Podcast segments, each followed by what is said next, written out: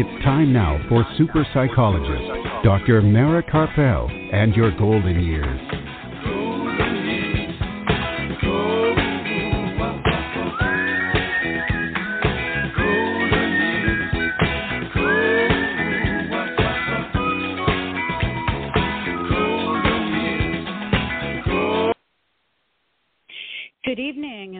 Dr. Mara Karpel and Your Golden Years this evening and every Sunday evening at 5 p.m. Central Time and at 6 p.m. Eastern Time right here on blogtalkradio.com and on drmarakarpel.com.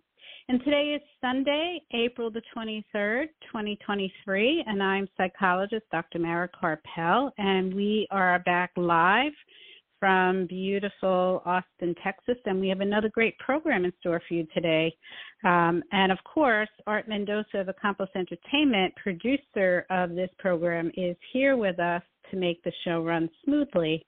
In a little while after the break, we'll be joined by both Alice Bonner, who is the Senior Advisor for the Aging Institute for Healthcare Improvement and chair of Moving Forward Nursing Home Quality Coalition, and Mark Miller, President of the National Association of the State Ombudsman Programs. And together we'll have a discussion of long term care and what we can do to improve the quality of life for those living in long term care communities now and in the future.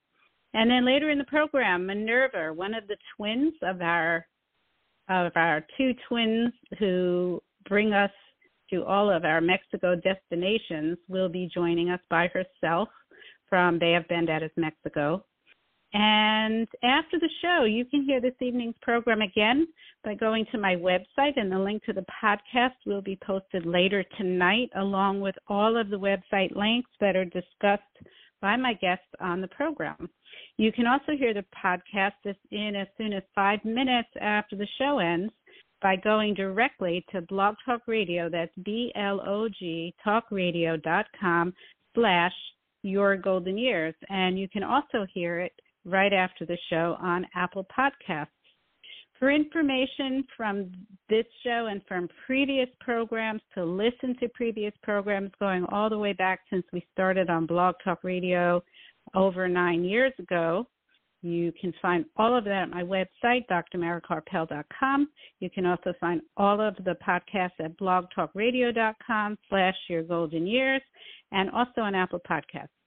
And for upcoming programs and events, follow me on Facebook, Dr. Mara Karpel, Your Golden Years.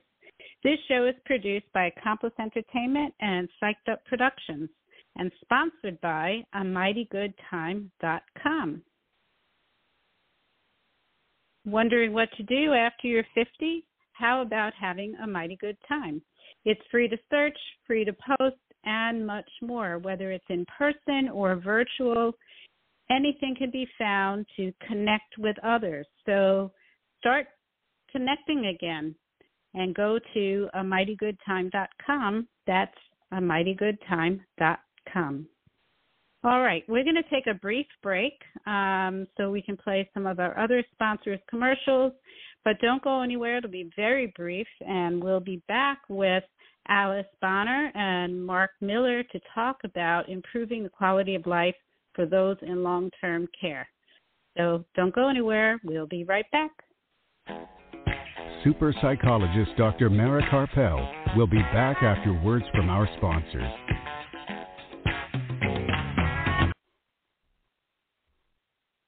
Are you or a loved one a Medicare beneficiary? Help save you and Medicare money by stopping Medicare fraud.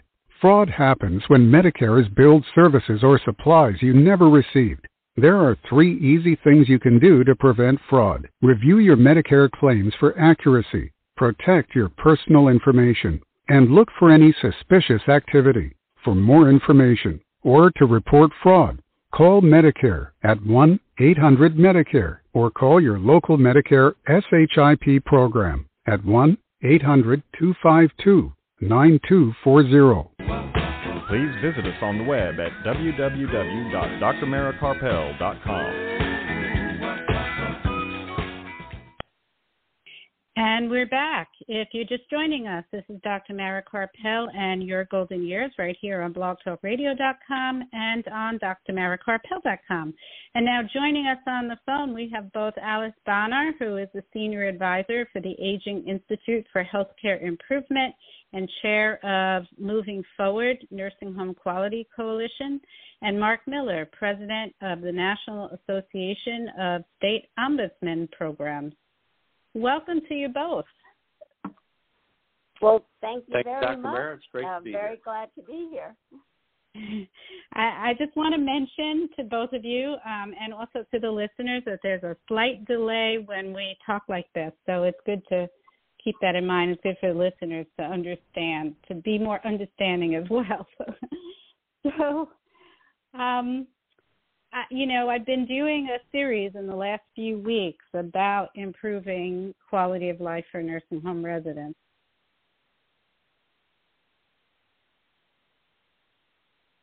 Uh oh. Okay. Um, I think you both have We important you for a messages. Yep, I I'm back.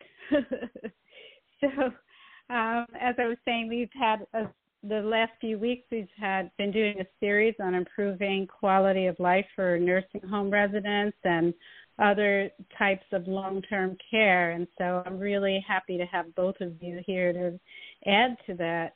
Um, what I think would be would be a good way to start is to have each of you talk about your your background and who you are, so our listeners have, kind of have a picture. Um, why don't we start with you, Alice? Why don't you tell us a little bit about yourself and um, and what you do? Sure, happy to do that. And hi to everybody. Uh, so my name is Alice Bonner, and I am a nurse. Um, I'm also a nurse practitioner, and I've spent most of my career, which is about 40 years, um, practicing in nursing homes and also in assisted living residences and in home care. Um, and, you know, all of it has been with older adults and family members and other care partners. Um, I've also been a family member myself for, you know, four older parents. Um, you know, most of them spent some time in a nursing home, so I also had that perspective of being a family member and, and going through, you know, all of the different issues and opportunities and quality of life questions that come up with Mhm. a family member as well. But um, you know, now I do work on quality improvement and it's been very interesting to work with nursing homes all over the country um, and and find out what the businesses are. And by that we mean, you know, what are some of the nursing homes doing to really improve care as much as they can. And we've learned a lot from places that are doing a really good job. And we're also learning about how nursing homes that want to do better um, can reach out and get resources to do that. So, you know, I come at this as a nurse, as a, a person who's done work in public health. I've worked for the federal government, I've worked for state government here in Massachusetts, and I'm really eager to hear uh, what you and your listeners, um, you know, are thinking as well. So Mhm. that's me, and maybe over to Mark. Okay. Mark, why don't you tell us about yourself? Thank you, and uh, again, I appreciate uh, being able to join you and your listeners this afternoon. Uh, Mark Miller, I am the president of the National Association of State Long-Term Care Ombudsman Programs. I also currently serve as the uh, District of Columbia Long-Term Care Ombudsman, and I've been doing this work for probably about 35 years. I've been an ombudsman in Virginia and New York, and, and now back in uh, Washington D.C. Uh, probably some of your listeners are wondering, well, what what the heck is is an ombudsman? What do they do? Uh, the simplest way to put it is we're a resource and advocate for individuals that are in long-term care facilities, nursing homes, assisted living, adult care facilities, and in 12 states, uh, we also provide assistance to persons that are receiving services in their in their home, uh, usually under Medicaid waivers, but uh, in in home services. And and when you think of an ombudsman, I, I always like to talk about, you know, we we're we're doing a lot of work educating, empowering, and advocating. We educate people about the long-term care system, help them navigate that, educate them about their rights, and then also empower them to help maintain their so they can maintain their dignity and autonomy um, by exercising those rights and making choices about preferences and things that are important uh, to them. We also do a lot of work supporting um, residents and developing resident and family councils, which are great venues for uh, kind of putting forth uh, issues that are of a common concern.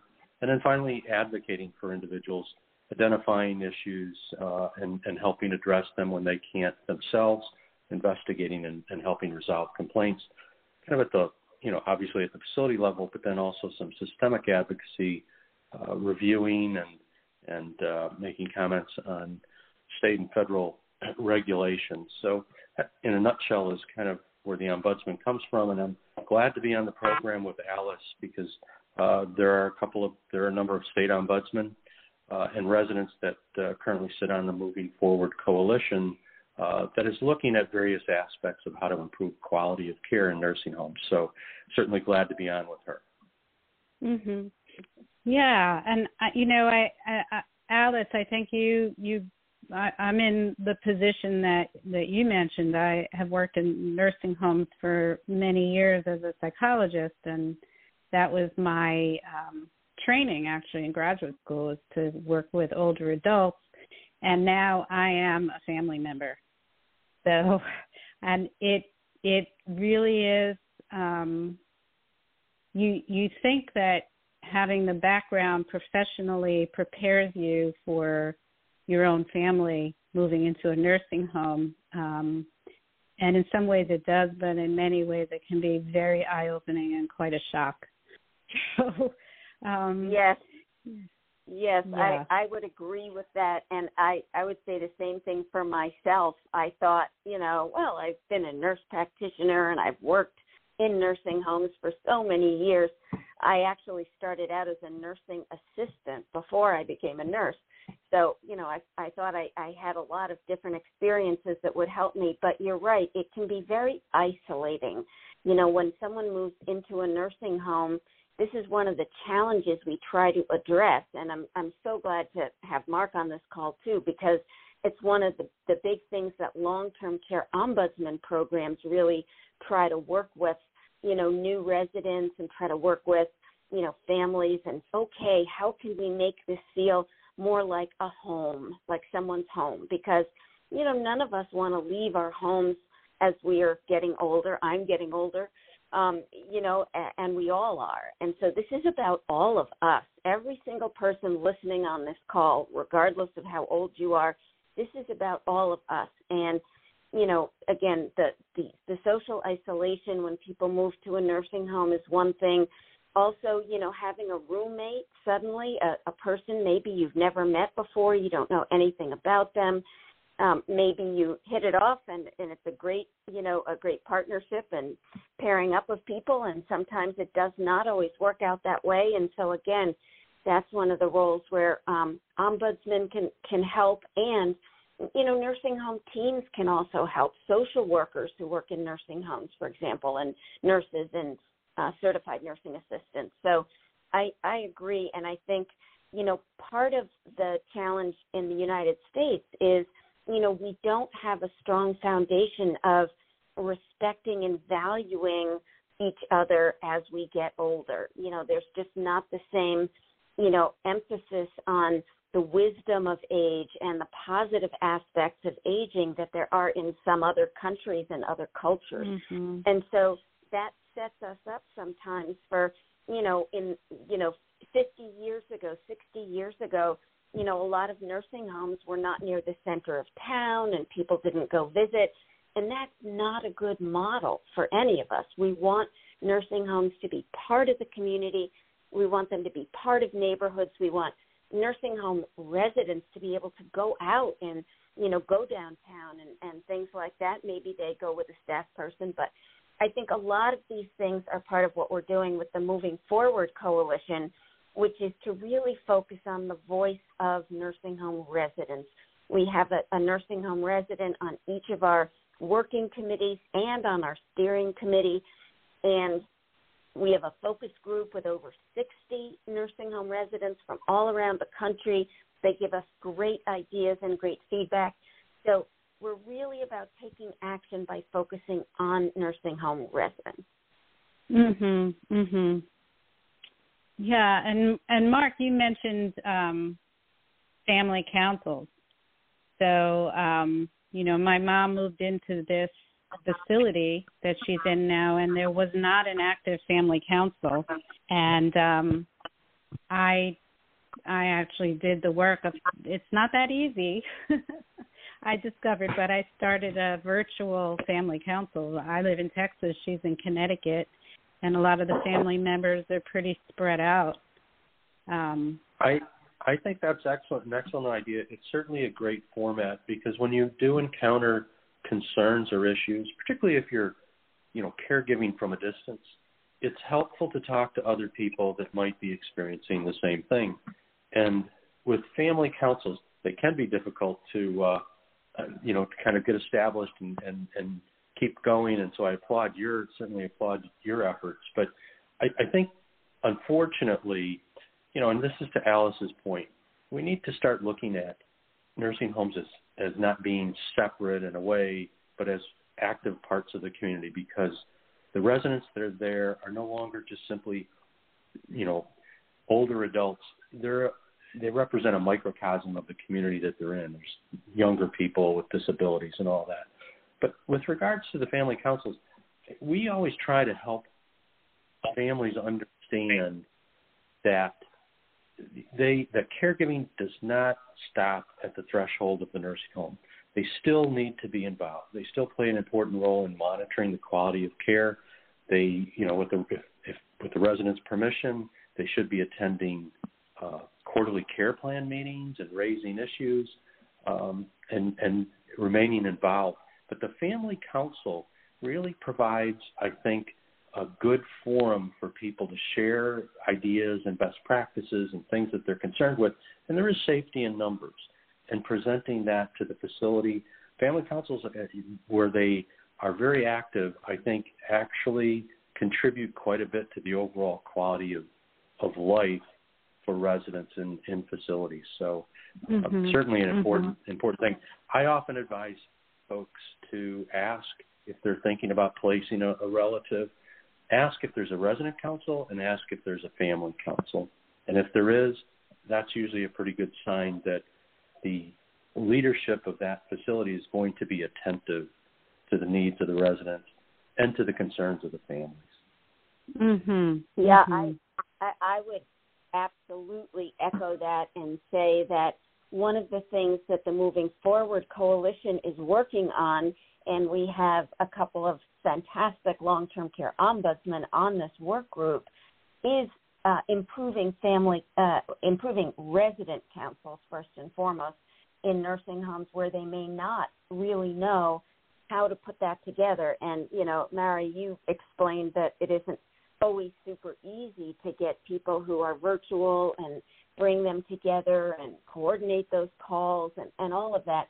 But it's so, so important. And the resident councils are also important. You know, people think, you know, sometimes mistakenly think that residents don't have anything to offer. Maybe they have some memory challenges or maybe they have physical challenges, but that doesn't mean that residents don't have valuable and important, you know, feedback to give to the people running the nursing home. So we think those things, we, we agree those things are, are very important. And one of the action plans that the Moving Forward Coalition is going to be putting, putting forward uh, will be about working with a group of nursing homes to enhance and improve resident councils in those nursing mm-hmm. homes. And those would be nursing homes that, you know, have identified that they want to do more. They want to do a better job they want to have more frequent resident council meetings, and very importantly, that they want to act on what they hear from residents. Because, you know, if they just sit there and listen, and the residents have really important things that they that they say matter to them, you know, it's important that the nursing home acts on that. And then mm-hmm. one one final thing about about this is a lot of what you know, you and, and Mark and I are talking about here it, are familiar things because we all work in this space. We all work in this setting. When we try to get updates to our laws and regulations, sometimes we have to go to Congress or we have to go to a federal agency like the Centers for Medicare and Medicaid Services. And the people who work and who are elected to Congress, some of them are very knowledgeable about nursing homes and others are not.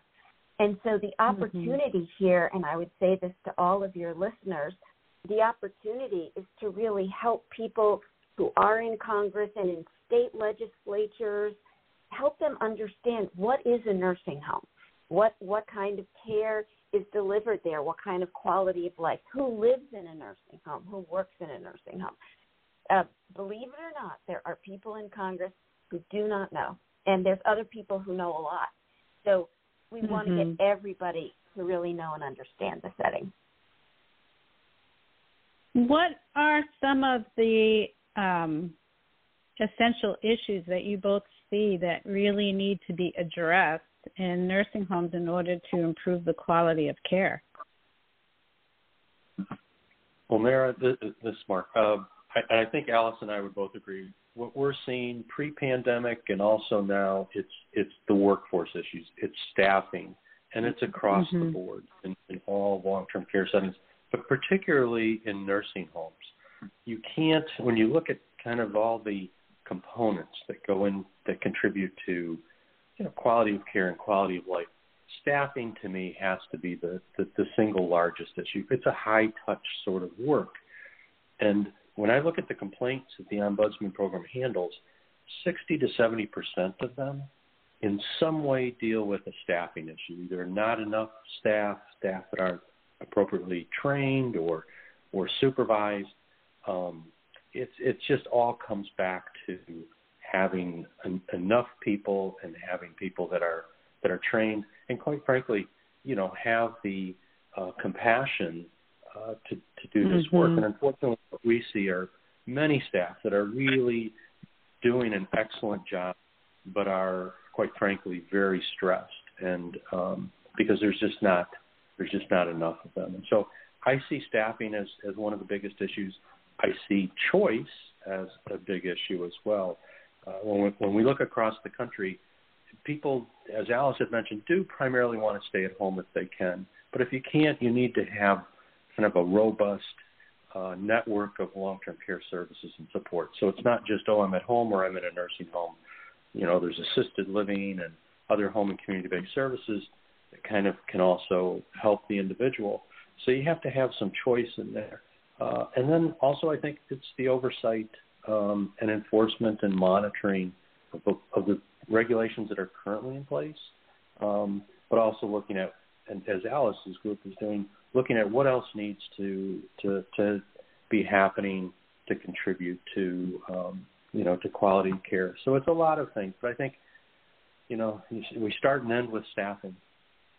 Mm-hmm. Mm-hmm. Yeah, I I I would a hundred percent agree agree with everything Mark just said. Uh-huh. Uh, we hear about it. We hear about it every single day. So people have said to us, if you do nothing else for us, please help us with staffing. So you know, there's there's a number of different elements to the issue. One is we don't have a pipeline, meaning we don't have people who are sitting in high school classrooms saying, you know, I want to I want to become trained and become a certified nursing assistant, or I want to become a nursing home nurse and nurse practitioner uh, or social worker.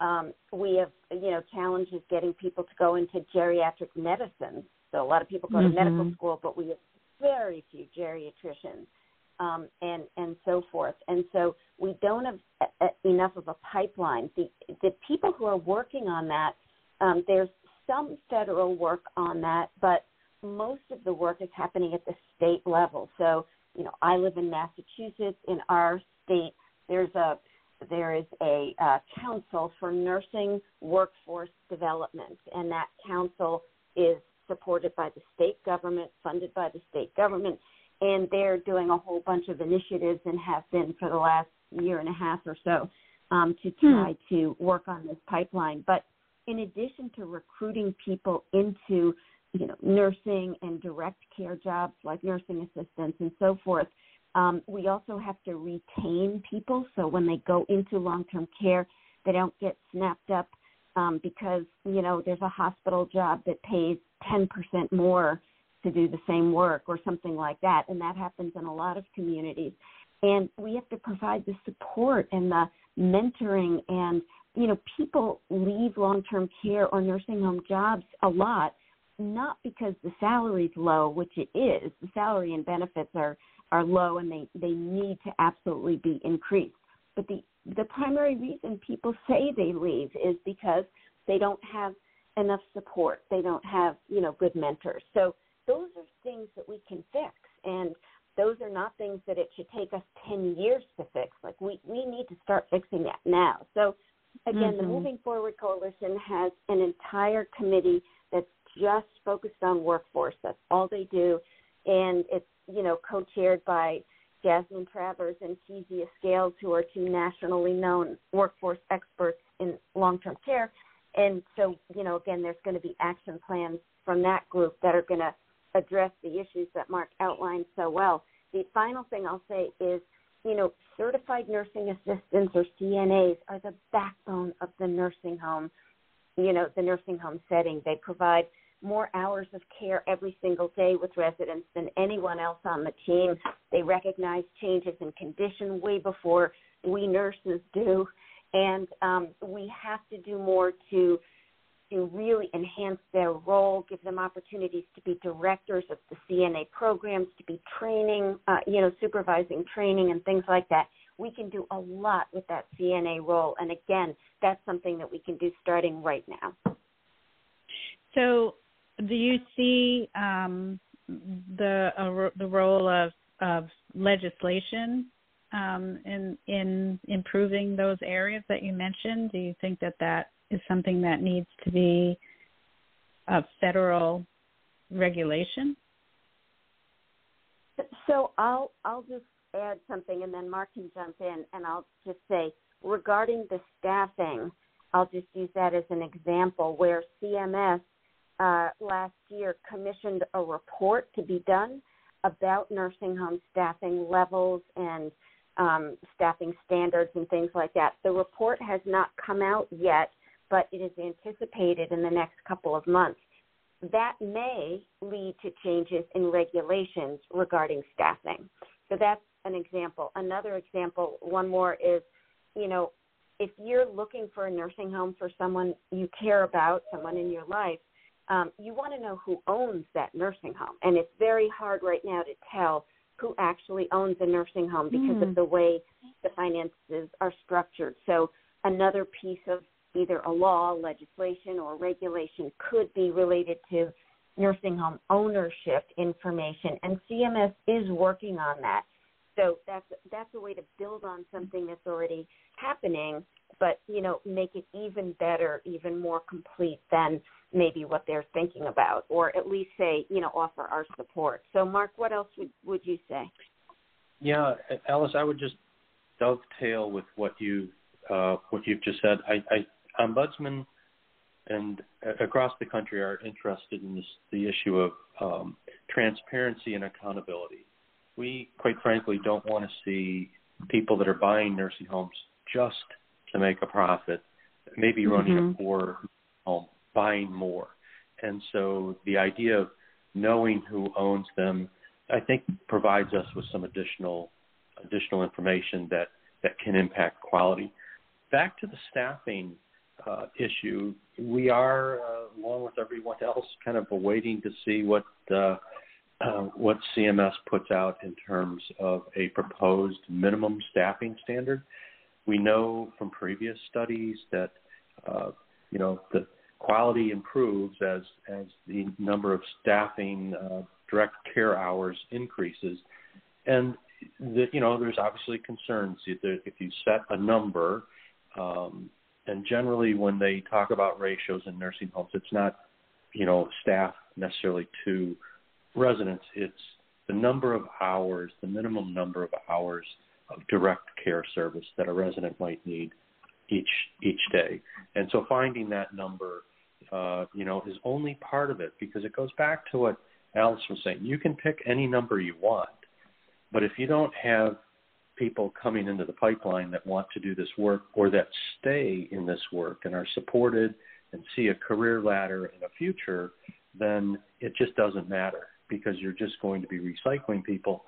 And one of the biggest, uh, I think, root causes of some of the complaints that ombudsmen deal with every day are well, we had an agency person, an agency staff mm-hmm. person that was filling it, and they didn't know my mom's preference, you know, in terms mm-hmm. of you know, how to work with her and and what her schedule is like. And so when you're constantly turning staff over, you really you're not giving person-centered care because you don't know that person and that's really important because it's not just about walking in the you know in the room and doing you know providing whatever care is necessary. It's about talking to that person. It's about a relationship. And and and oftentimes staff become very close with residents and vice versa. So when you're you know when you're constantly turning people over that just doesn't happen. And unfortunately that leads to bad outcomes oftentimes. So it's it is about numbers but it's also about I think consistency and keeping the good staff that you have. I can I can attest to that as a family member that the uh, issues that come up that I'm calling, you know, the nursing supervisor about or making a complaint um, are I would say 95% related to having uh, somebody rotating in either either they're um, hired as substitute nurses or aides to, for, by the facility or agency nurses and or aides, and they they don't know my mother. They make assumptions, um, and they do things that are also kind of strange that you would expect to not be happening, no matter whether they know her or not but it's it's really with the people that um, are not the regular staff. So I can definitely tell you that is true in this situation. Yeah, and I I think you know from from our perspective, one of the things that I wonder is okay, scenario that we have right now, what can we do about that?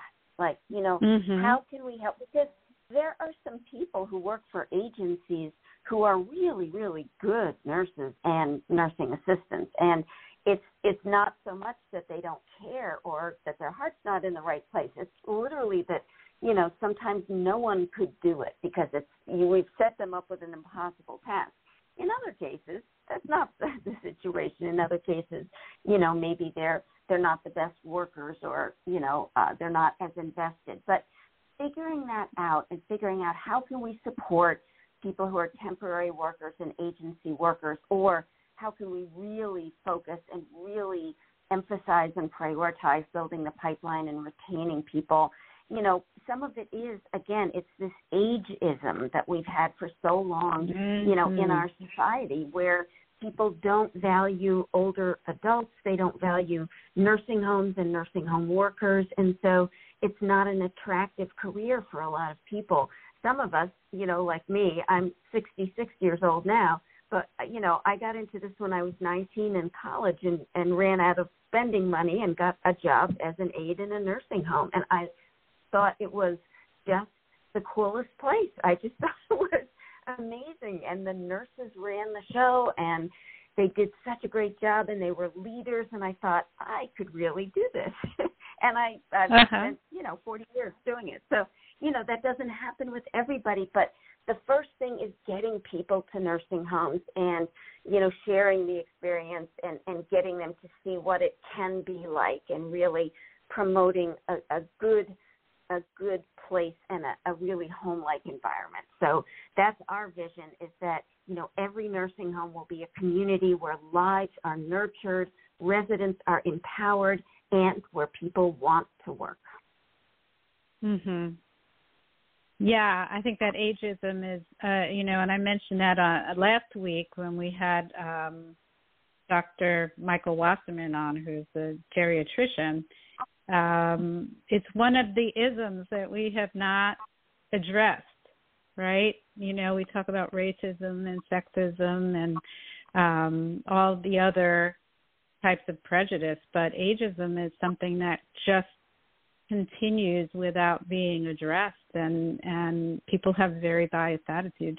I know I when I chose to work with seniors as a psychologist in graduate school, I had several supervisors They asked me why I wanted to do that. It seemed it, it seemed like a waste of my time. And um and I know Dr. Wasserman had that same experience in medical school, so it's across the board, I think. People are discouraged yes. even if they're interested. Yes, I think that's uh, true. And I will say that Dr. Mike Wasserman is on one of our committees and he co chairs a work group and he's very active in the coalition, um, as well as, you know, Mark and, and his colleagues who are long term care ombudsmen. We also, you know, we work with the quality improvement organizations. Sometimes they're called QIOs. They do a lot of quality improvement work with nursing homes in their regions. Um, we work with, you know, the American Geriatric Society, the Gerontological Society of America, and and other groups, Leading Age, um, and and others. So, you know, it's going to take all of us together to do this. It's, you know, we've been so fragmented over time, and we've been in silos where, you know, we're all working on the same things sometimes, but we don't know about our colleagues that are just down the road doing doing something similar. Uh-huh. So the purpose of the coalition is really to bring groups together, organizations to come together, to be a coalition, to put our vision and our mission and our values out there and say, you know, we can do this. We can get rid of we we can eliminate ageism. We can change the you know the framing about nursing homes and what they are, um, and and we can do a much better job with long term care settings. Mhm. Mhm. Um, I have I have another question about the ombudsman um, program.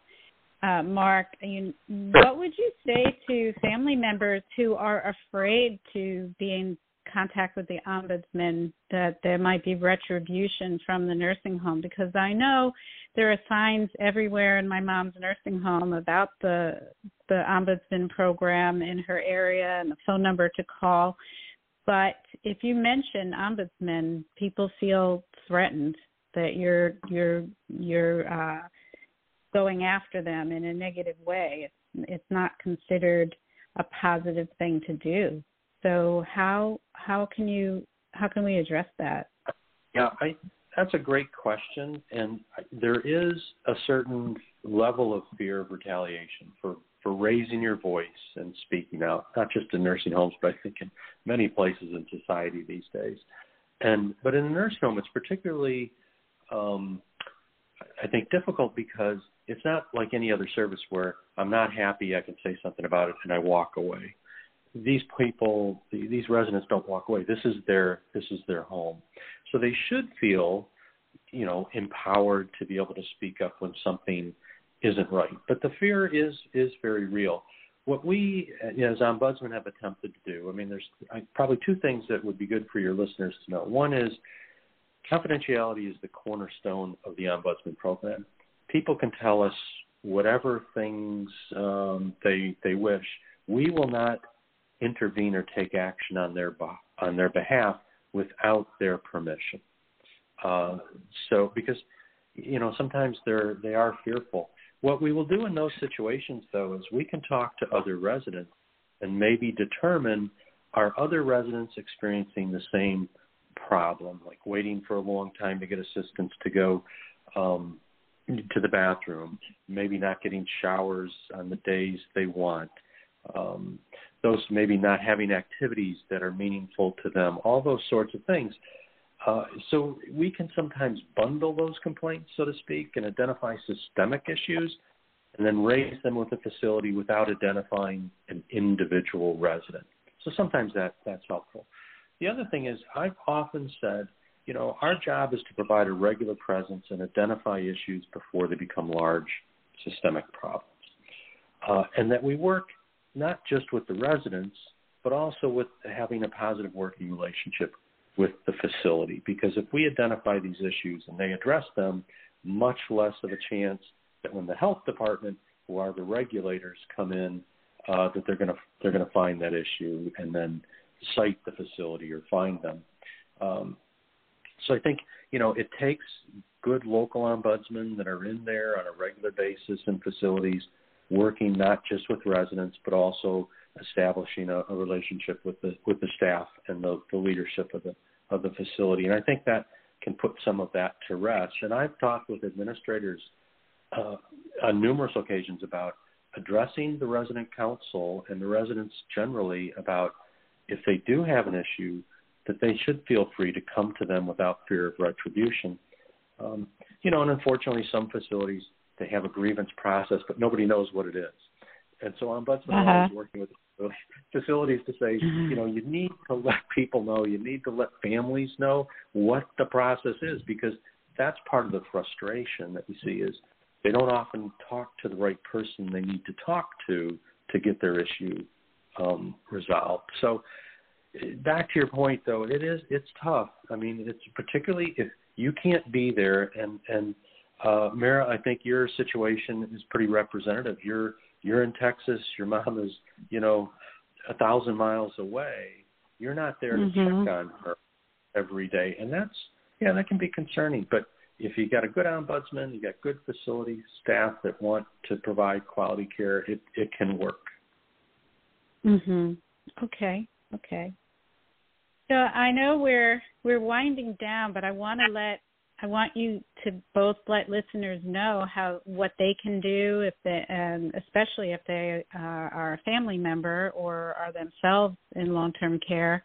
Um, how can they be involved? So, so first of all, Alice, how can people get involved in moving forward? Well, that is a great question, and the easiest way is to go to our website. And if you if you just go into your search engine, whether it's Google or Chrome or whatever Safari, and just if you just type in "Moving Forward Coalition," our site will probably pop right up. Um, so it's you know the the website is www.movingforwardcoalition.org. And on the website, we have all of our information. So people can look and see what our priority documents say. They're all posted publicly there. We have news and updates. We have all the actions that we're taking. We have events such as our coalition conversations. Um, I think Mark and his colleagues have been on, uh, for sure, have been on some of those. And we had one on Friday that was about innovation around the pandemic. We've had other other topics um, that are of interest to family members and care partners. So we encourage people. You know, we usually have over a hundred people on those calls listening in. And if you click, if you want to be more involved, you can click on the Get Connected button and just send us your email and your name, and we will send you our monthly newsletter and any updates and events. But don't worry, we do not send a lot of emails. It's basically one email a month or so. Okay. So that's the okay. best way to be involved. And and you know, as we roll out our action plans, which is what's happening in the summer, like in July, we're going to be posting them publicly. That's when we're going to have more activities for people to really engage in at the state level and with local, you know, nursing homes, as as Mark is describing. So we really hope people will, who are listening, will uh, take an interest and will try to get involved. So, Mark, what Great. would you say? Yeah, th- thanks. I, I, in terms of being involved, if if you don't have a family council, try to start one. If you need help with that, you can go to the facility. Usually, the um, director of activities or the social worker, or contact the local ombudsman. Our number needs to be posted. If you can't find it, um, you can you can find it through our website, the National Association of State Long-Term Care Ombudsman Programs. It's a very simple website. It's www NASOP, that's N-A-S-O-P dot org, uh, N-A-S-O-P dot org, and you can mm-hmm. find who your state ombudsman is. Uh, the local ombudsman all over the country, many we rely heavily on volunteers. So if some of your listeners, even if they don't have a relative in a facility, uh, but are interested in helping improve quality of care in facilities, volunteers are the lifeblood of the Ombudsman program. Um, and so there are many volunteer opportunities uh, to, to contribute to improving the quality of care for residents. So I would encourage folks to consider that. Okay. And I, I want to mention that um, uh, the way that I got help in starting the, the family council at my mom's facility was um, I was in touch with uh, through the state ombudsman. They put me in touch with a statewide family council. Um, so I don't know if every state has that, but Connecticut does, and so that Not might be another does. state. Some, some states do do uh, do better than others, perhaps in that area. But um, there are, uh, for instance, in the district, we have a leadership council of councils. So it's uh, kind of a group of all those family and resident councils that come together quarterly, uh, and that's also a, a great kind of source of support if you're looking to start a family council uh, in a facility that doesn't currently have one. Okay, and that's all through the state ombudsman program. The state ombudsman, yes, the state ombudsman should Mhm. know and and be able to to uh, connect you to those resources. Okay. And and we would also we would also say I, I would echo everything Mark has said on this call. And uh, you know, uh, when I was Secretary of Elder Affairs in Massachusetts, the Ombudsman program was in our in our agency, and they are just incredibly valuable. I can't say enough about that program. So hopefully people who are listening, you know, will think about supporting the program and and really developing it in any way that they can help with that in in their local area. Great, great. Well, I want to thank you both for for being on the program this evening and talking about these issues because it really is uh, so important, and I think you both are doing really important work. Um, so thank you so much, and I'll be posting everything, all those links that you mentioned. I'll be posting that on my website about about this show. Late the post that I do on my website about this show later this evening. So listeners will be able to find that. Um, thank you again, and uh, let's stay in touch. I'd love to have you both come back at a later date. Wonderful. Thank you. Well, thank you. Thank All you for right. Thank you very much for having us. Mark, great to hear from you and talk with you. Same here, Okay. Alan. All right. You have a good evening. Bye bye now. You too. Thanks a lot. Bye bye. All right. We're going to take a brief break and we'll be right back. Dr. Mara's book, The Passionate Life Creating Vitality and Joy at Any Age, is now available on Kindle and in paperback at Amazon.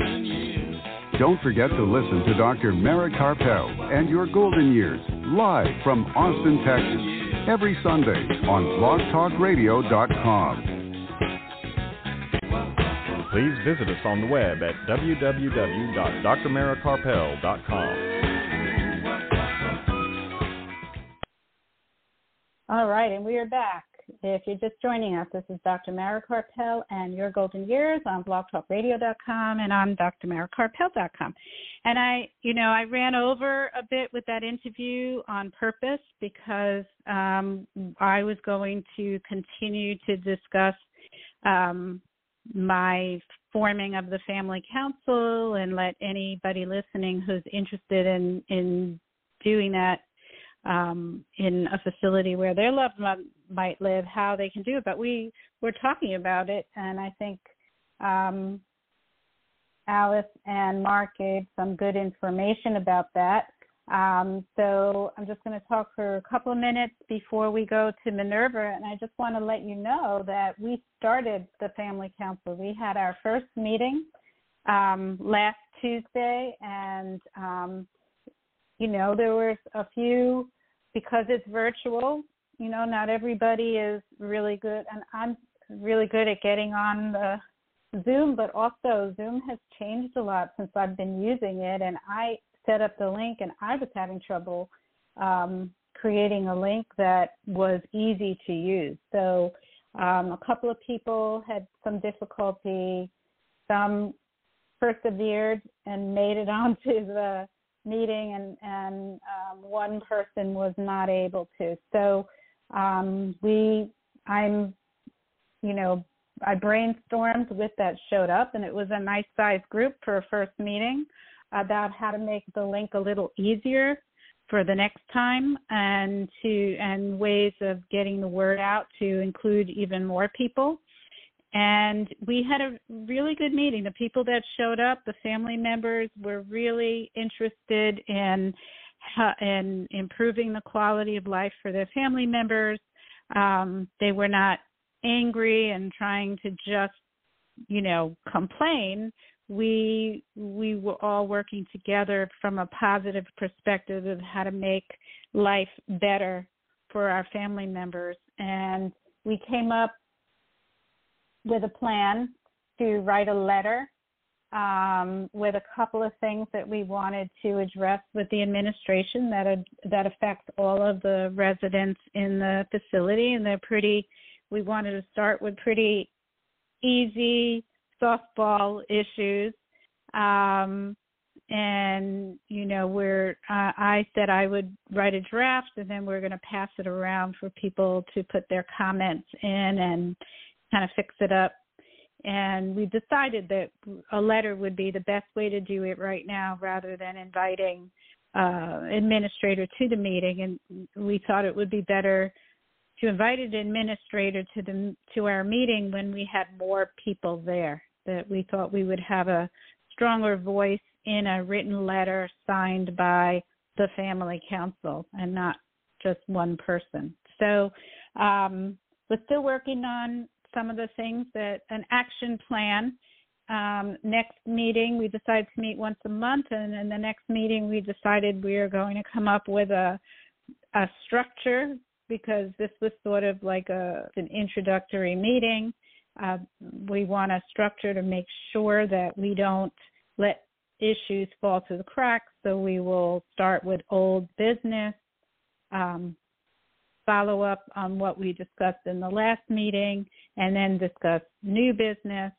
So I think you know it's coming along, and I I really feel optimistic that this is going to grow and it's going to be a very we will be a powerful voice in the facility. So I do really highly recommend um, that if you have a loved one in a long-term care community, that you at least that you find out if there is a family council that you can join, and if there isn't, then work at creating a family council and maybe doing that with another family member um, that you meet at the community who's interested and also get the help of the ombudsman program. And um, because the ombudsman program as i mentioned uh, did connect me with the statewide family council that that um, exists in the state where my mom lives, and they gave me very specific advice that was really, really helpful, and even sent me examples of letters to invite people and um, other information that was really important. So, all right. So, um, in the next time we uh, speak, I think the next time we have a show, I think I will have had the second uh, meeting already, so I can I can follow up and let you know how it's going. And now we're going to go to uh, of Banderas, Mexico, to talk with Minerva.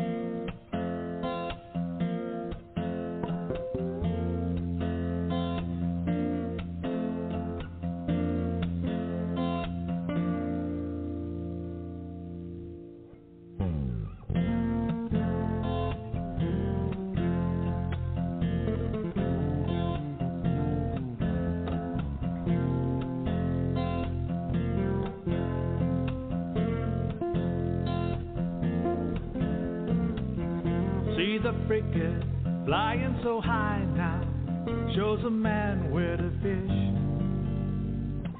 Watch me send it, he lies in his hammock, teaches tourists how to live, and he knows how to live.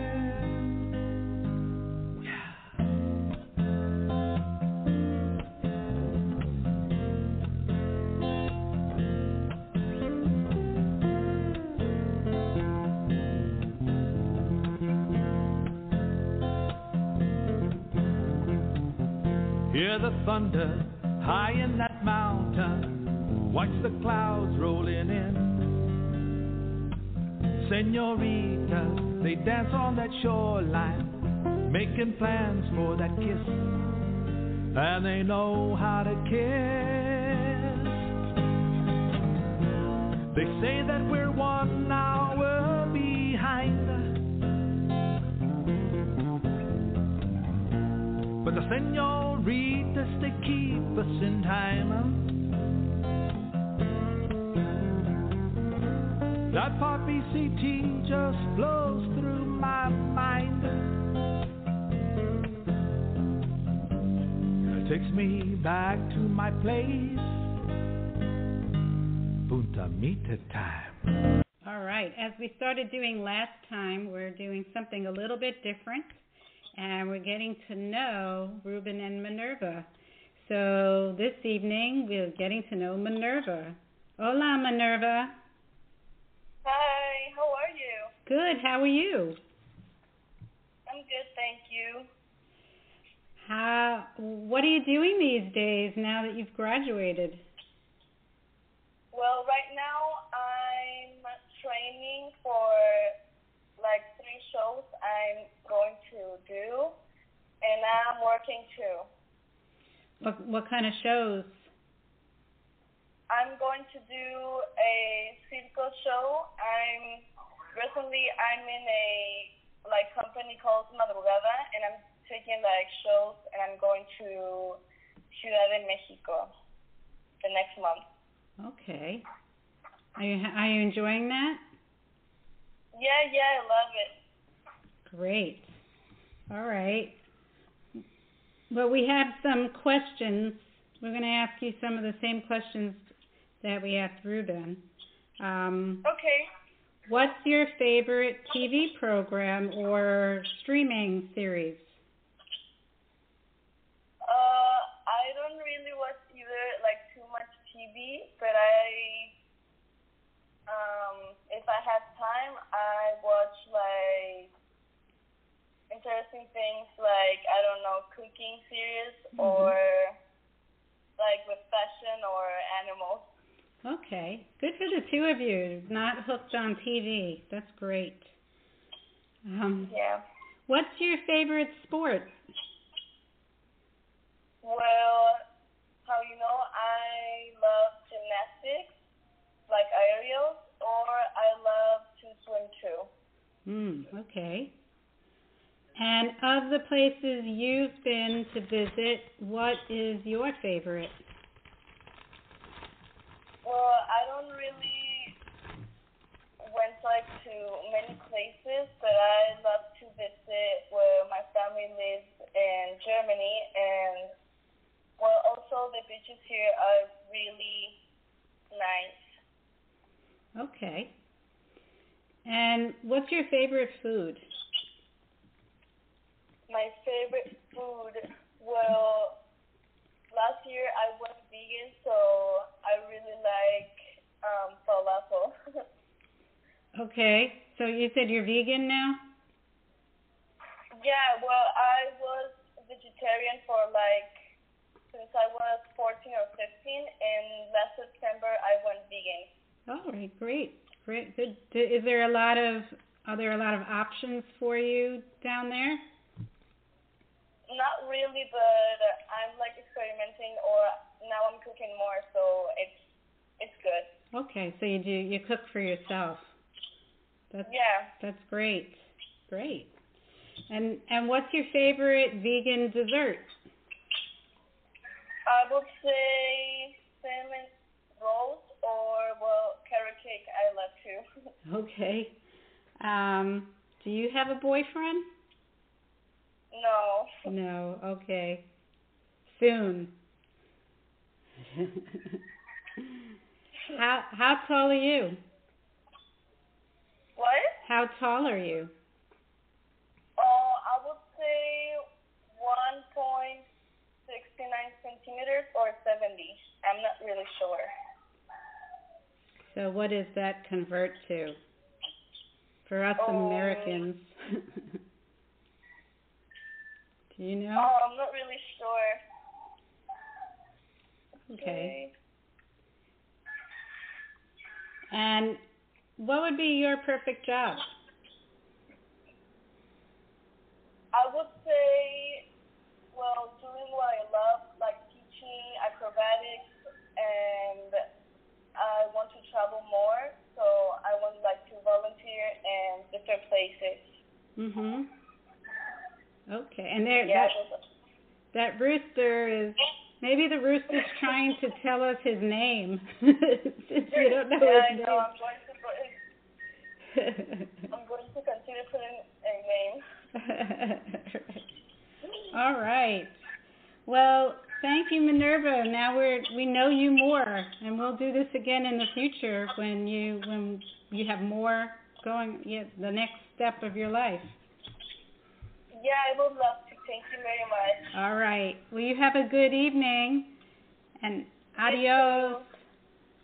Adios. Stay safe. All right.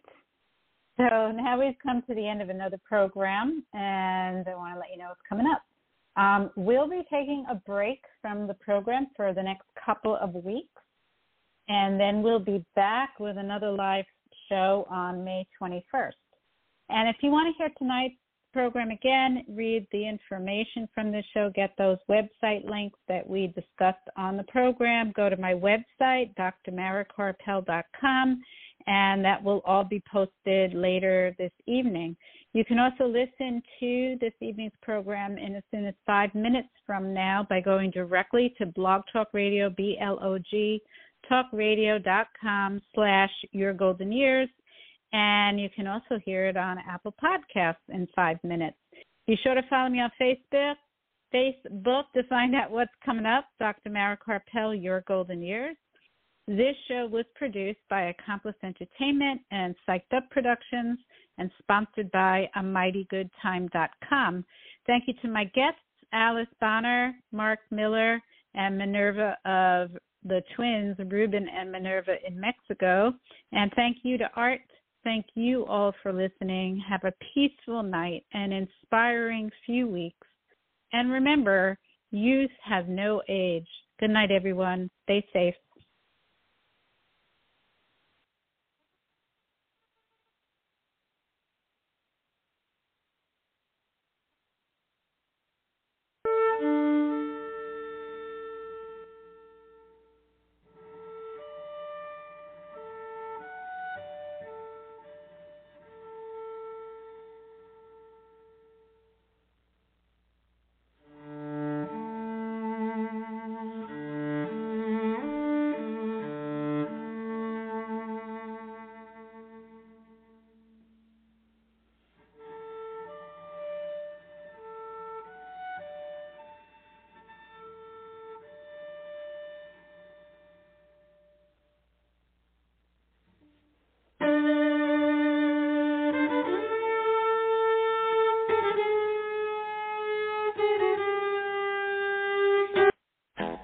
Any guidance offered by Dr. Karpel is not intended to replace the advice of your own physician or mental health specialist.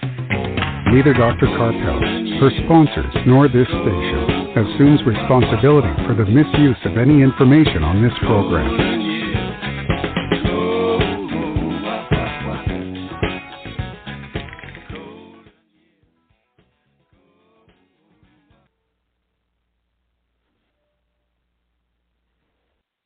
Hello, it is Ryan, and we could all use an extra bright spot in our day, couldn't we? Just to make up for things like sitting in traffic, doing the dishes, counting your steps, you know, all the mundane stuff. That is why I'm such a big fan of Chumba Casino. Chumba Casino has all your favorite social casino style games that you can play for free anytime, anywhere with daily bonuses. That should brighten your day a little. Actually, a lot. So sign up now at chumbacasino.com. That's chumbacasino.com. Purchase necessary. VGW. Void were prohibited by law. See terms and conditions. 18 plus.